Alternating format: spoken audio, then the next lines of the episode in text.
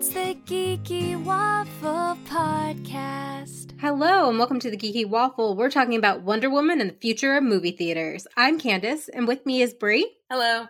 Arezou. Hi. And Maggie. Hey. Okay, so we all just watched Wonder Woman 1984 and Maggie, Arezou, and I are on Twitter and...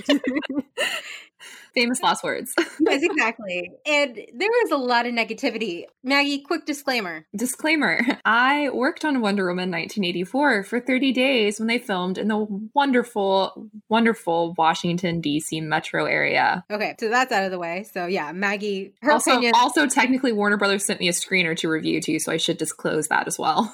Okay. So how did you guys watch this movie? I rented it from Cineplex, which is our big theater chain here in Canada, because I have like reward points, so I use them to rent it for free. So that's how I watched it at home. Yeah, with my family. HBO Max. No, we don't have HBO Max. We have Crave TV, which is like our big catch-all streaming service that kind of does like Hulu stuff and I guess HBO Max stuff, and they're getting all the Warner Brothers stuff in the new year. But Wonder Woman, because I guess that deal was made before, came through Cineplex. Maggie, you said you got a press screener? Yes. So I watched it with a giant watermark through it. And then I watched it again on HBO Max. I have HBO Max for free through DirecTV. Okay, cool. And Bri watched it through my HBO Max, yeah. Right? I was a leech, not going to lie. And Candace was like, here you go. And I was like, thank you.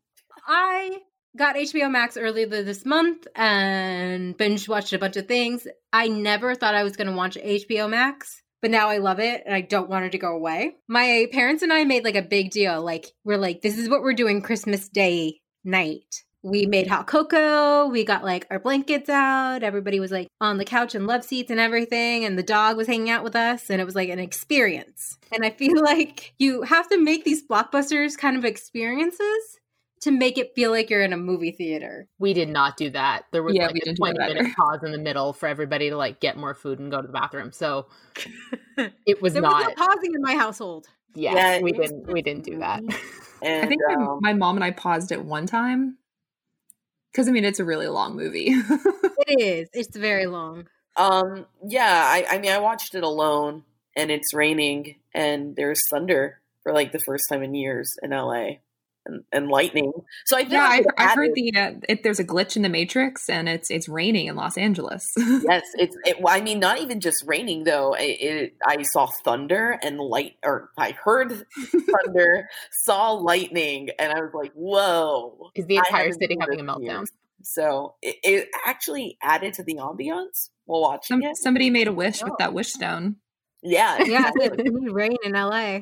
Well, we needed it, so. Thank you, whoever wished for it, even though I wonder what they gave up. Exactly. Oh. That's something I think people were, like, not catching on. I think this is my issue with, like, a lot of people bringing up, like, oh, there's plot holes or plot points. It's just, like, they weren't paying attention. I will say, like, I thoroughly enjoyed the movie, but there were two, I wouldn't say issues, but three somewhat issues that I had with the movie. Like, I have questions, but this isn't one of those movies where I know any answer somebody gives me is going to make the whole thing fall apart, or it's like a lot of conjecture. I feel like I'd be happy with an answer. I just would like one. I feel like I saw a lot of questions on Twitter that, at least for me, were actually answered in the film, and it made me wonder, like, there were like a few questions, but there's obviously a lot of questions that also aren't answered and typically aren't answered in superhero movies. Well, like, it's possible I just missed something, but I've got a couple questions, but it wasn't like make or break for me. Oh, I was just thinking that I was a little bit more forgiving with those kind of things because I did glance on my phone and I was texting Arezou and Maggie during it. I admit to it. I think for me, I usually try to suspend a lot of like expectations with superhero movies. And so I probably am like slightly more forgiving because I do love like just kind of like ignoring reality with superhero movies and like letting them run fast and loose with like rules and lore. And like, as a historian, like there's obviously some stuff that they brought up that was like historically inaccurate. Like, that's not why the Mayan Empire fell. That's not why Rome fell. That doesn't even like logically make sense, but it's a superhero movie and they're using a high fantasy point to explain these things like a lot of other superhero movies do. Yeah, like stuff like that was fine. I think, like, Candace, is it okay if I bring up something spoilery? Yeah, spoilers. Spoilers. Like, my thing is, when they're all renouncing their wishes, when Maxwell Lord renounces his, I was like, would that not then undo everybody else's, because he's the origin point for most of those wishes? So if his is undone and he was never the wish stone, then does that mean they never wished on the wish stone? And like that alone to just undo everything? That's what I figured. But people made wishes before Maxwell did. Yeah, so those ones would need to be individually renounced, but anything made to Maxwell, I'm like, would that just not get undone? And that was something I saw somebody ask, how was it that Barbara got two wishes? And I was like, well, that's because she made the wish on the stone, and then she made the wish on Max when he was the stone. So it's two different wishes. I thought it was that she made the wish on the stone, and then anything else she got in addition to that was like it was Max's condition for granting someone else's. It's like, I'll grant this and she'll have this. Because remember, he was sitting on the plane and he's like, what else do you want to be? And she's like, I wish I was an apex predator. And that's when she makes the wish, is on the plane. Yeah. Yeah. No, I just thought he was like adding her apex predator qualities to like conditions on other people's wishes. So like that didn't bother me. I'm like, okay, he made it work. He's the stone. Like, it's fine. Him and his bleeding eyes and his ears and his nose. Yeah. As he's instantly regretting this choice. I know Maggie and Arezou and Candace will all hate me. I didn't realize that was Pedro. I had zero idea that it was Pedro, and I was like, huh? Okay, so I actually put on our website, the Geeky Waffle, my parents' comments, because I started recording them because they were just hilarious during the movie. And in Steve Trevor's last scene, my father goes, "Is that a Chris Pine?" Oh my God. Is that a Chris Pine? I love that so much. I'm just like, your dad is the best. What have you been watching this entire time? Just clicked for him right at the end. Yeah, so I guess you and my dad, Bri. Oh, I know. I am part of your family. I know, exactly. You're related to him. Yeah. Do you mind if I bring up two of my issues, since we're... Go for it. Talking about Steve, I'm going to disclose this. I am aware that we needed him to be a wish. I love that moment where Diana was struggling to give him up, because... You know, I mean, she has been saving the world and been without him. Like, I get it. And she needed that little power boost for her in her turmoil, whatever. What I don't like is that I feel like they could have just brought Steve back as Steve and not put him in someone else's body for them to have intercourse together. Because I'm just going to, I know it's just a superhero movie. I know it's just for fun. It was a choice. I agree with you, Bri. I definitely wholeheartedly. Yeah, it just felt uncouth. Like, they just have there was no thought to it. No, like, They like talk about him being in another person's body, and they're just like, okay, let's you know what I mean? Like, that's what it was. And it was a little like, it was like, So let's see this from Diana's point of view. She's from, what's the island called? Themyscira. Themyscira. Yes. So she's from that island, and she knows magic. Magic's part of her life. So I feel like her point of view on it, it's a little different than maybe ours would be. I mean, she would know he's a different person. I mean, I guess it's because I feel like, I don't know. It's such a weird, it's so weird. I think it was done for the whole, like, she doesn't recognize him, and then she sort of has to, like, see past this new face and then see this deep that's inside. And I get that that's why they did it. That's why I think, like, the decision to not just have Steve come back was, like, thoughtless and careless, but maybe not malicious. I totally understand it's probably not malicious, but at the same time, but I didn't love it. I did not like that either. I feel like they were like, oh, we can't just have him like come back to life because his body's gone. And I feel like they're like, oh, he could just be in somebody. Like, it was one of those things that, like, probably in the writer's room, they're like, this works. And like, maybe it was a Geoff Johns like suggestion, who doesn't have the best suggestions often. It could work, but like when you physically see it, it's odd. It is. Yeah. I tried to rationalize the fact that, like, for a period of time, that other dude's mind wasn't even there. So he just like is unaware entirely. Yeah, but even that is weird wishes. Too. Oh. It's so weird. Like, it's like, where did he go? Did he go on like a little nap? Yeah, was it like soul, the movie? But I mean, technically, you're violating his body. Exactly. Yeah. It was a choice. Yeah, he was putting that body at risk too, doing some really dangerous stuff. Yes. Yeah. Okay. But, not a good choice. I was thinking about this morning. I was like, what if it literally brings him back and it's zombie Steve? And I realized he blew up, so there's not enough pieces. Ew. Well, I don't like that. Like a 75-year-old corpse. But see, I could forgive if he just appeared beautifully and Steve. I could accept that. Yeah, I could vibe with that. Yeah. Yeah, but the second you know that he's another person, you're like, oh no, this is not gonna last. It's gonna end badly. Well, and can I talk about, I love the man that played the body, Christopher, I'm blanking on what his last name, he's also a Chris, he's on a bunch of Hallmark movies, that's why I know him. Oh my god, yeah, he's on a bunch of them. And so I thought that ending was kind of funny that they were at a Christmas market, because he's always on holiday Christmas. Oh, that's funny. And I was just like, oh my god. My mom was so funny. We're watching it, and she's like, that's a Hallmark boy. That's one of the Hallmark boys. He was just on one last night. I love that your mom recognized that. That's hilarious. Oh, we watched Hallmark movies all day, every day. Oh. Good old mindless fun. Another thing that I had an issue with, and this might be a doozy. Oh, no. Cheetah or Barbara Ann Minerva. They gave Pedro an overall character arc, meaning a very big 360, right? He had ties to his humanity with his son. However, oh, Barbara. What got me was especially the shoes comment. I was like, don't tell me she only wants to be a cheetah because she saw cheetah print shoes. And that's really what it felt like towards the end. That felt like such an 80s trope, True. So bad. Yeah.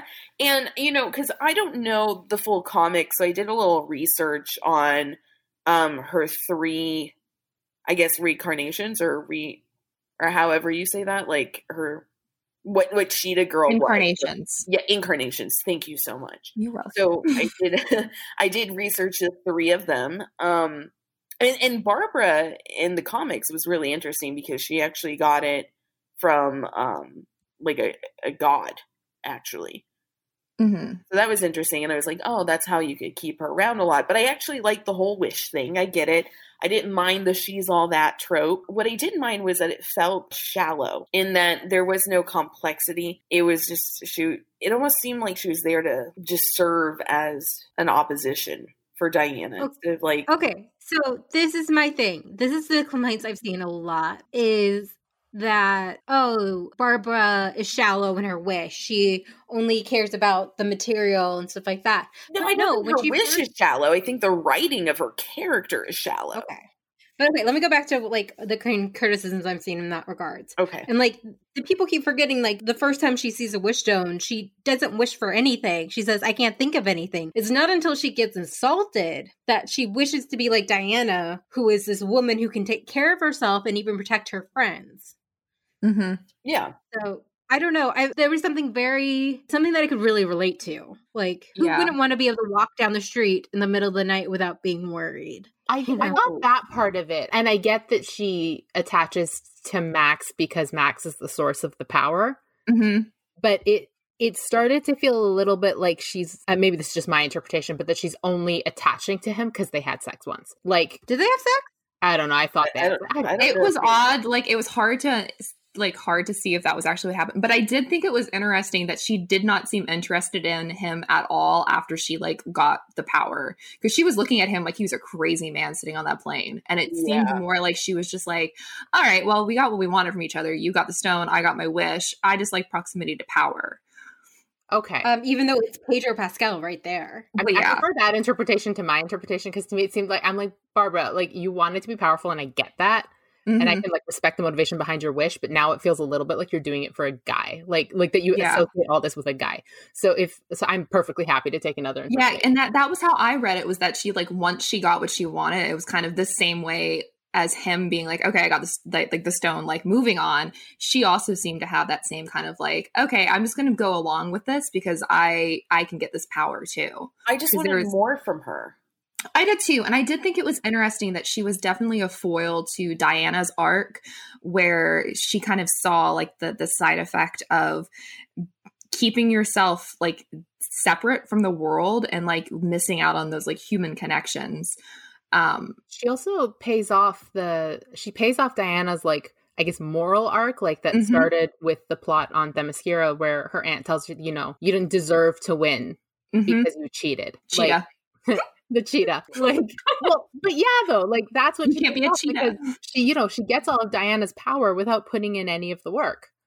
So she cheated. Yeah. Yeah. And that was the thing that I loved about that opening sequence. And I've seen a lot of people complaining about the epilogue. Like, I never want to see like children when I start watching a movie. I was like, I love that because everything in that epilogue or prologue, everything in that prologue then happens in the story. There's the throwaway line about like, you can't keep looking behind you. And that's what like so many of the characters are dwelling on the past. Like, Max is dwelling on his childhood still and like reacting to that trauma. Diana is still reeling from the loss of Steve and dealing with that trauma. Barbara is still grappling with like who she is as a person and like this like kind of weird persona of like the awkward, nerdy, you know, historian trope that she's kind of clinging to and like moving past those like traumas that we hold on to. And so I thought that was like a really neat in the prologue. And then there's like the other stuff, like both of you were talking about, the, you know, mentions of you can't cheat to succeed. You can't, you know, just wish for everything you want and get it. You have to work. Yeah. There's so much in that that I loved. I thought that was like the most powerful part of the movie. Yeah. I loved all that. It kind of what happens when you have two bad guys, one person more gets a fuller arc than the other person. I think that's what happened to Barbara. And that's a second movie problem. Iron Man 2 had the same problem. Yeah. It's always a sequel problem. For sure. I totally get that. I just, when you have a character like Barbara, you just want more for her. And I just feel maybe we'll see more. Maybe there's a potential for more in a sequel or trequel. I guess like my thing too is, you know, one thing, how Diana's like, well, you lost all your warmth and everything. It's at one time we never really see, we kind of see that warmth, but I would like to see a little more of it instead of just her being ignored constantly all the time. Because I feel like there's a way you could have done it where she was warm to a lot of people and she had that one kind moment with the homeless gentleman. But I feel like there could have been a different way instead of just relying on heavy tropes to do that. Because also, her kind of beginning reminded me of Michelle Pfeiffer's Catwoman in Batman Returns.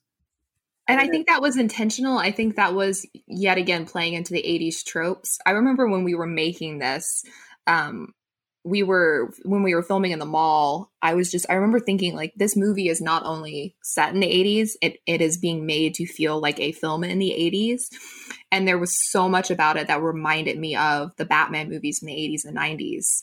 And so I think some of that is intentional to lean into those like classic 80s tropes, because there's so many in this, like even the body swap thing is like such an 80s trope. Oh, that's true. I think it was like intentionally done to feel like we're watching a movie from the 80s, complete with all of those bad aspects. Okay, so we're going there real quick. Can I just say, yes, like Candace and Maggie already had to hear this from me, but I get that it's the 80s. I get there's an oil crisis, but like if the Middle Eastern people could not be the bad guy, oh, that'd be great. Again, for like the 100th time. Like, I'm tired of it. You know, like, I don't know. Yeah, weren't the Russians our enemies then in the 80s? That's what it should have been. They hit on like all of like the bad people from the 80s. They hit on the Russians, the Middle East. They made the weird reference to the IRA with the sending all the Irish back to where you came from. Yeah. Like, there was so many weird, like, did you need to go there? No, you didn't have to. This is one of those things where like they're touching on it because that's what was happening back then. But you have to ask yourself, like, are we making this super accurate to the way a movie would have been made back then, or are we making this for the people who are watching it in 2020? Exactly.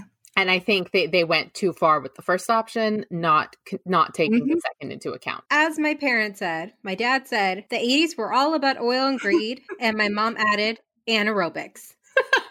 That's true. They got both of that in. So. Oh, yeah. Yeah, I feel like it was just like a more exaggerated version of the 80s, which is like what happens when you do any like time historical. It's a period piece. Yeah. It is. Except it's also a superhero film, so that makes it different. And another thing I saw on Twitter was like, are people just reacting badly to a superhero movie? Because they haven't seen one for about like 10 months. They're like this.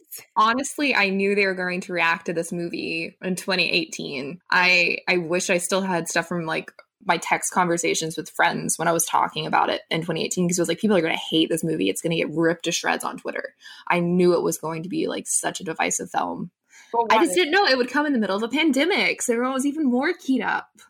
We've all been. Why do you feel like at first it would get ripped up? Because I felt like it was leaning really heavily into those super classic 80s tropes, and I didn't think that social media would react well to them, like rightfully so. But I felt like people would be like, oh, it's like it's so weird. It's like it's too 80s, but like there's an element to like the way it was made to feel like you're also watching it like a movie from the 80s. I think they're like impact versus intent. I think they had like a clear intention, but the impact was going to be very different. Well, it's interesting because I kind of didn't get it was leaning into the 80s until you said it. So maybe there was a disconnect there between what they were trying to do and what the end result was. I don't know, what could have they done better? Because shaved off about 15 minutes. Yeah, no 80s movie is this long. True. But I mean, there's something about when you watch it, it doesn't feel like an 80s movie. But then when we're talking about all these tropes and everything, that feels like an 80s movie. Mm-hmm. So for me, I guess maybe it didn't feel like I was in the 80s, even though there's 80 aspects in it. And maybe that would have been different if we were able to see it in a theater. It could just possibly be the 80s tropes with like the pacing and stakes and style of a modern movie. So yeah, just like Bri said, it's a bit of a disconnect. It is a bit of a disconnect. There's a definite disconnect. And I think that's why I didn't really get it. Because I will say it wasn't the stylization of it. Like Arezou, you were saying, it wasn't 80s. Like, kind of like Thor Ragnarok, like that I got was so stylized, and I love that movie for that reason. Maybe if this was a little more stylized to be 80s, I could have understood what we were going for a little bit. Yeah, I could see that. So how have you guys been consuming movies this year? We are not brave or stupid enough to go to a movie theater. Bri and I's last movie we saw in theaters was in January, and that was Cats. Cats. Why did that have to be our last movie that we saw? We brought on 2020 with watching that. So this is your fault. No. I kept needing to see Birds of Prey, but getting invited to things and going out and being social, and then trouble happened. What is being social? I know. It's foreign to me now. Zoom? Is that being social now? Zoom? This. And when you guys go to the movie theater? At least twice a month. More if I could manage it. Okay. It depended. March was when the last time I was out of the house. My last film I saw was Emma. I saw Emma 2 days before shutdown because it was our first podcast over at Petticoats. And so I went to see it because I was like, oh, they might not put it on video, like direct to video stuff. But I did see Birds of Prey twice. I saw it with my mom, and then I saw it with friends for the holidays. And I think that, I don't know, it really depended on what was out. Like, I'm not a big fan of movie theaters. Oh, really? I don't like the atmosphere. In a big blockbuster film, when you're hearing everyone's reactions at the same time, and it just feels something like a little communal about it. Yeah. I don't know. Avengers Endgame was like that for me. Just the communal experience of seeing it in the theater. I'm like, I would have enjoyed it fine at home, but seeing it in the theater like elevated it for me. It's the same with the first Wonder Woman. It was exactly the same as I saw it in the theaters. Reasons I would mostly go to theaters is because I didn't want to be spoiled. I hate being spoiled about anything I love. And I do social media for a living. So it's impossible for me not to be on social media. So I would always get the first ticket of every show. And yes, watching Star Wars with a bunch of fans is awesome. But I would like to bring you back to The Force Awakens, when I saw it for the first time. When Kylo and Han are on the little platform and they're talking to each other. A child was screaming. So when Han Solo gets stabbed by the sun, the moment wasn't quite there for me. Oh, no. No, I definitely get that. Don't bring children to the movies. Also, someone was trying to take photos of the opening crawl with their flash. Oh, jeez. Speaking of Avengers Endgame, this little child asked their parent if they could play on their phone. Oh, geez. Oh, no. Frankly, the parents didn't let them, but if your kid's that small, maybe don't bring them to the theater. So people are like, oh, our theater's going to survive. Well, they survived the Spanish flu. They survived the invention of televisions, VCRs, DVDs, but they were already in trouble before the pandemic happened. Fewer people were going to the movies. In 2017, we hit a 25-year low of people actually going to the theater. And the prices have gone up without like inflation. And yeah, that's an issue. No, especially if like you're a family of like four and it costs you like $60-$70 to go see a movie for the evening. Where movie theaters make their most money is concessions. Thank you. And those prices, I mean, are astronomical. Ridiculous. I would buy more popcorn if it wasn't $13 a bag. Come on. Yep. I do buy all the Star Wars specialty 10s at AMC every time. I do admit to that. I'm jealous. Oh, wait. So that's another thing that we need to think about when it comes to the film studios themselves. They make most of their money the first week of box office. Yes, exactly. So it's about like 80 or 90%. And the only way movie theaters make money is if they see it week after the opening. And that's the issue is when there's all these spoilers and stuff like that, people are like, well, I'll just wait to see it when it comes streaming. And also, theatric window to streaming has shrunk. Back in the 80s, it was 6 months before it would come on VHS, a movie, after it came out in theaters. Now it's only 3 months. It is an issue. It's an issue because I don't know how it's going to affect a lot of things, to be honest. There's like a weird vibe here in Hollywood as well. Well, let's talk about like HBO Max announced that they will be putting all their movies out. Yeah. All the Warner Brothers stuff, yeah. Yeah, all the Warner Brothers stuff except Dune. They want to hold Dune for a theatrical release. What? Only because the director is mad. Oh my, and I got Crave for what? Like I got it to watch Dune. Damn it. Look, if this whole pandemic thing doesn't blow over, it's probably going to still be on your TV, so don't worry. And let's talk about, like, Disney had their big investor call a few weeks ago, and they were super focused on the streaming stuff. Oh, yeah. I mean, they know what side the bread is buttered on. Yeah, 100%. Watching it, I was like, oh, my God, all these projects sound so cool, but Disney knows something. We're not going out anytime soon. I have to say, Disney's, like, investor call was the thing that, like, I turned to my mom, and I was like, yeah, 6 more months. Like, yeah, I said I'm not making plans to fall 2021. Yeah. Like, there's a reason why Disney put off Star Wars Celebration until 2022 and why all of their future projects are direct to consumer. The least realistic thing about Wonder Woman 84 is that people were willing to give up something personal to them for the good of everybody else. Yes. Yeah. Yeah. Because we know it's not true. No, they never would. No, like there'd be that one asshole who doesn't renounce their wish. More than one. Could it have been Bruce Wayne who didn't want to get back his parents? No, Bruce Wayne's a good boy. He would do it with tears in his eyes. The only thing I was thinking about is it took Steve a while to find Diana. So Bruce wouldn't have enough time for his parents to find him. They'd go home, wouldn't they? Looking for him? It takes time to get to Wayne Manor. It's all the way up on a hill. It's got gates. They probably appeared like, oh, did they take over somebody's body too? What if his dad was Alfred? And, like, Bruce felt guilty because it's, like, Alfred and, like... Oh, my God. Why did I make myself sad again? Oh, my God. Well, Alfred is, like, a dad to him. So, poor Alfred. So, that's the struggle. It's, like, Bruce is, like, but I love Alfred, but I love my dad. But he's a good boy, so he'll renounce his wish knowing that he'll get Alfred back. Patty just didn't want to have Bruce's parents dying again on screen for the 20th time. Oh my God. Yeah, boy. Wait, so Trolls World Tour made more money for Universal than the original Trolls movie did. Yeah. Well, yeah, that came out at such a perfect time because parents were done with their children. They were done with Frozen 2 after 10 times. Yeah, really. I know parents who bought that 30 times and they had to buy it every single time. 30 times? Because their kids liked it and they were like, if this keeps them like out of my hair for an hour and 40 minutes, I'll give $30. Wait, it was $30? Yeah. So since Disney didn't tell anybody like how much Mulan made them, I'm figuring it wasn't enough. Well, it wasn't worth it. So no. That's a whole nother thing, Bri. We're talking about the monies. I know. So... Also because Wonder Woman got a green light for the third one. Yeah. Yeah, already. So It works and it doesn't. I think because Mulan, everyone knew it was coming out in a few months, and the only reason we bought it was because we reviewed it on this podcast. Oh, yeah. Yes, we did.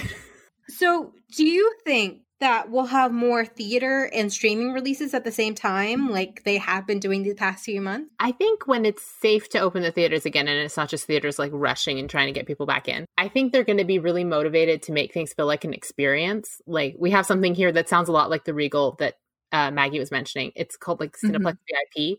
So it's like big squishy chairs, and there's like booze, and there's food, and it's like it's an experience. It's like a night out. So I think there will be a lot more incentive for theaters to offer stuff like that, or alternatively to lower their prices to sort of lure people back out. But I do think at least for a while it'll be like a simultaneous release. I can see that happening with big blockbuster movies, especially wanting to create that experience and gain a lot of money back. And I feel like blockbusters are something that could, like, are definitely meant for a theater experience. However, I could see more, like, indie films, Oscar-nominated films going to stream so that that way they have access to more people. Whereas normally they're in select theaters or, you know, just... If we can make indie films more accessible, I will be a happy person. There's so many times there are movies I want to see and they never come anywhere near me, even though I am 35 minutes outside of DC. No, I think that's definitely gonna happen, especially like there are some Oscar films that my mom was like, oh, I haven't even seen that near me anywhere playing. I think that in that respect, streaming is beautiful. I do think, though, going to the movies is still a fun experience. But I can see that being catered to like large blockbusters, everything like that. I think that so much is going to change with how we think after this. Like, I don't know how many people like listening or currently in our company have like grandparents who had survived like the Great Depression and became hoarders because of that, and like were very much like had to hold on to everything because you don't know when you're going to lose it. And I think that that mentality, not that specific form of coping reactions, but I think we as society are going to have a lot of issues with being confined with strangers that we don't know what they're doing. We don't know what surfaces they've touched. We don't know what diseases they're carrying. There's so many things that we're now going to think about that we can't think about now because we're at home and we're safe. But once we're back into those atmospheres where we don't have control over those variables, I think that it's going to be very difficult the first time that we sit down in a theater. Yeah, well, it's true. There's so many things that I think about that I'm like, I can't believe I did that. Like bowling and blowing out candles and like eating out at restaurants. Going to Disney World. There's so many contact points that I think about now. And movie theaters, I don't know, maybe it's just because my Regal here close to me is not the cleanest place, but I just can't picture touching anything there or sitting comfortably for like an hour and a half watching a movie or like going to the bathroom. It just like makes my skin crawl. I saw some travel memories of mine from a trip to Ireland a few years ago where I went to like Blarney Castle and like kissed the Blarney Stone. I had my mouth on like a building. One time I was going down the stairs in the New York subway. I nearly tripped. So I had to hold the handrail, even though I promised myself I would never touch that, but I did. And I still can't look at that hand the right way. The one thing is I hope, even though we're mentioning all of this, that, maybe we'll just be more mindful when we go out, bring some hand sanitizer with us, because there are precautions that you can take, and we can kind of outlive, mutilation of... I could see you in one, Candace. I feel like you could rock it. Bucky and I are matching hazmat suits. How freaking cute would that be? I mean, why? Bucky and I do have matching hazmat suits. Who does? Maggie and Candace do, apparently. What, you guys do? Yeah, I have a hazmat suit. I was saying I was going to get one for myself. And you're going to get one. I thought you already had matching hazmat suits. No, Maggie and I are already too much alike. That would be just too many things. That would have been weird. I was like, this is awkward. No, Bucky in a little hazmat suit would be hecka cute. I was going to be like, Candace, what do you know? You really have a hazmat suit. They're super gonorrhea. No, not that spinoff. We're thinking that movie theaters will survive in some form. They just won't look like what they used to. And I don't think there will be as many of them either. The number of them have been minimizing. Well, Maggie, thank you so much for guesting on the show. Can you tell people how to find you online? Yes, you can follow me on Twitter at Maggie of the Town. So, Bri, can you tell people how to find us online? Yeah, of course. Just head on over to thegeekywaffle.com where we post vlogs. Arezou's written some really great articles for us, as well as other writers. That's where we post all of our podcasts. So, you know, you can look back to our review of Mulan if you so choose to. It's excellent. I highly recommend it. There we go. Thank you, Arezou. Not the movie, the review. No, the review. The review was excellent, not the movie. Anyway, just clarifying. Candace is also queen of Twitter at geeky_waffle.